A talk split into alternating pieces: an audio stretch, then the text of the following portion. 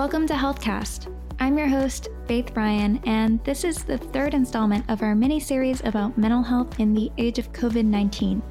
In our previous episode, Dr. Kelly Blasco from DHA talked about mobile applications and telehealth services that can support mental health providers, service members, their families, and the public.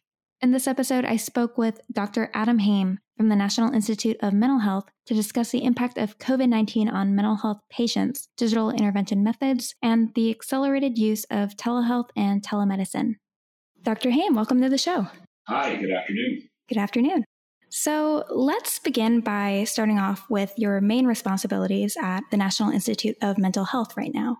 I'm a clinical psychologist and I work within the NIMH. There are three primary divisions that focus on three different areas of science. The earlier stage research, the basic research is conducted by a division. and there's a another scientific division that focuses on translational research. So getting promising interventions and compounds to a point where there's an early signal of efficacy and a third stage of research, confirming the efficacy and doing effectiveness research. So identifying what works for whom on a large scale is conducted by the Division of Services and Intervention Research. And I work within that division. That division is split into two branches. There's one branch that focuses on identifying interventions that are showing promise and testing them in real world settings. And that's my branch. The other branch focuses on ensuring that the interventions that are out there are delivered in a sustainable way and are implemented broadly. So my branch focuses on all different domains of mental health disorders, as well as across the developmental trajectory from an early age until later life. So we fund research that focuses on identifying really promising treatments and getting them into the hands of people who need.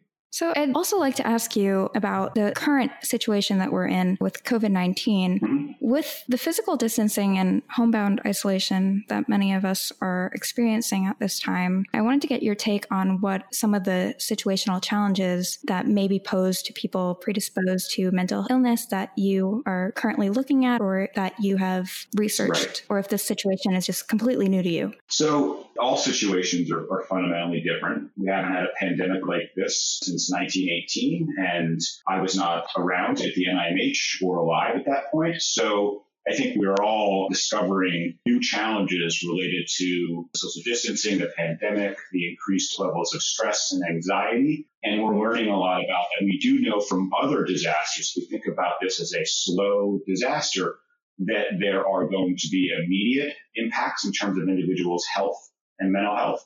And then there's likely going to be longer term impacts to individuals' health and mental health once the acute risk dissipates over time. And we have a number of different interventions that focus both on the immediate issues as well as trying to embed some components of resiliency to hopefully prevent onset of mental illness further downstream. So when we think about what's going on right now, thinking about the mental health impact of social distancing, the mental health impact of the stress and anxiety, the mental health impact of changes in household structure, the mental health impact associated with financial stress. We think about it in several different ways. So there are those that had relatively minimal or no clinically significant symptoms whose lives have fundamentally changed, who are now at high risk.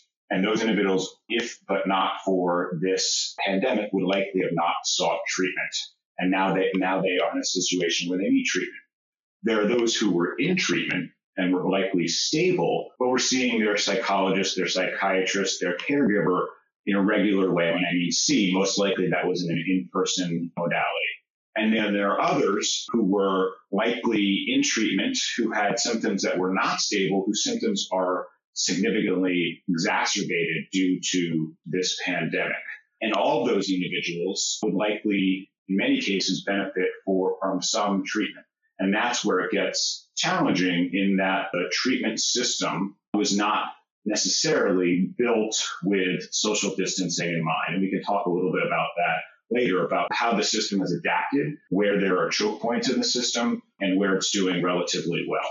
Right. So going back to this impeding how people receive treatment, people in the healthcare system right now are relying heavily on digital services mm-hmm. and tools mm-hmm. such as telehealth to mm-hmm. safely address health issues due to COVID 19. How are virtual resources and tools being used to help address these challenges to support the mental health of patients, but even that of healthcare workers? The challenge is that folks can't see their providers in real life at this point. So they're, they're utilizing telemedicine. And for some individuals, it means picking up the phone and having a phone discussion with your provider. For other, it means like a Zoom discussion, so where you can see the providers. And for others, there's some combination of asynchronous feedback where you get uh, text messages back and forth, where you get prompts. And then there's some interventions that use non-synchronous modalities, such as receiving a feedback where you then apply with your symptoms and it, it happens over time.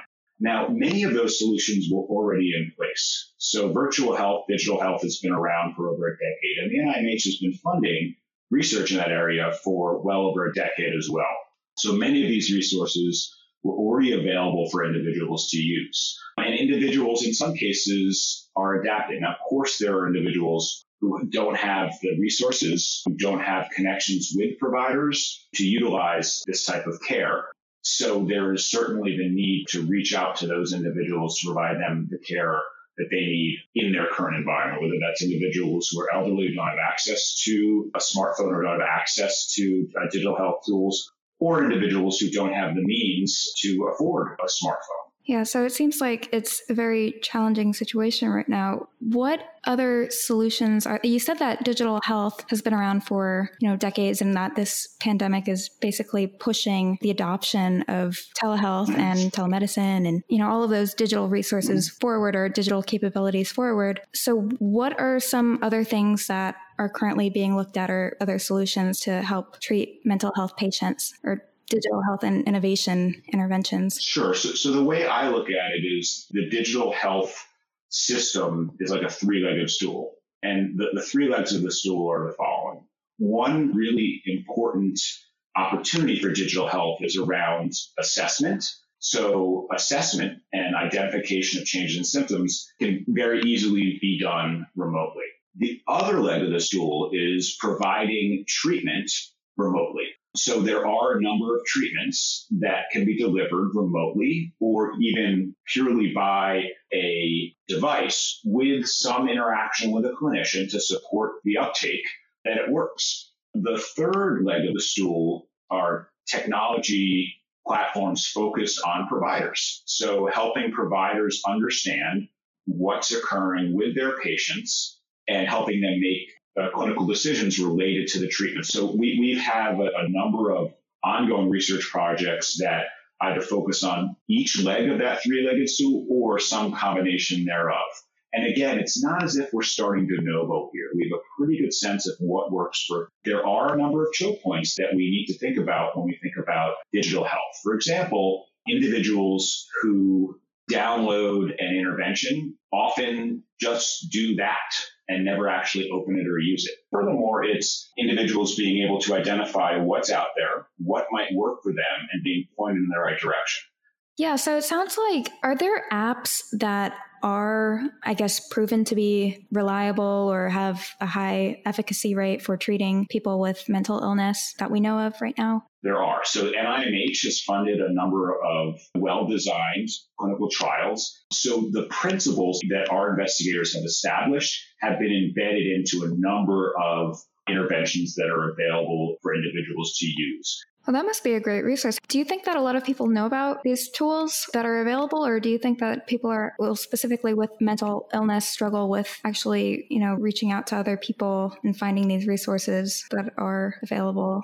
I think, again, so in some ways the field is really mature. In other ways, individuals that would have not sought this sort of treatment previously are unaware. So, first of all, if you have a provider reaching out to your provider and asking, but yeah, it's challenging and identifying what works for whom is an open question. So in some ways, we really do need to identify more opportunities for individuals to choose well established solutions for them. So, with the whole world acting and rapidly responding to tackling this difficult situation, especially people with mental illness, as well as tying in all of the resources we had just discussed, do you think that this will change how we treat and manage mental health moving forward post pandemic? So let's draw an analogy here. So many individuals are appropriately apprehensive about going to the grocery store as it involves potentially exposing themselves to additional risk. So there are currently solutions in place which are not free, but allow individuals to receive their food by hitting a few keystrokes. And then there's contactless delivery dropped off on their front doorstep, and then they get their groceries. So there are a number of solutions that are already available. People were using those before the pandemic. Now people are using them more and more and more.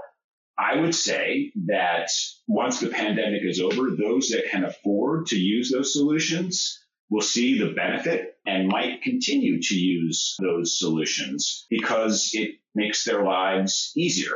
And it sort of is now woven into the fabric of their life. They get up, they put their grocery order in, and then the groceries are there at the end of the day. And it's, it's almost just in time groceries, which, which is great. If you think about the delivery of mental health services. So we had a number of solutions in place that were used, maybe not as much as grocery delivery, but now individuals through no choice of their own are being essentially forced to use those solutions.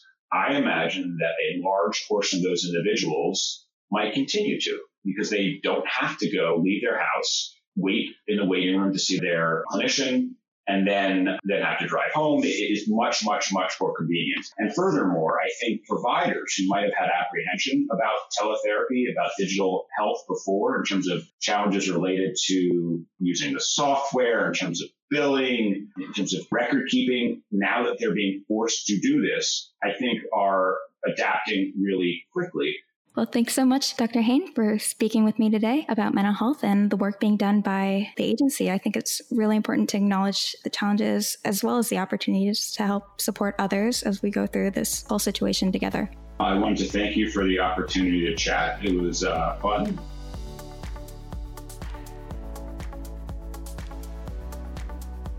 Healthcast is a production of Government CIO Media and Research. For more podcasts, head to governmentciomedia.com slash podcasts. If you liked what you heard, let us know by leaving a review in iTunes or wherever you listen to podcasts. Healthcast is produced by Amy Kluber, hosted by Melissa Harris, Adam Patterson, and Faith Ryan. If you're interested in sponsoring a podcast, contact us at sponsor at governmentcio.com.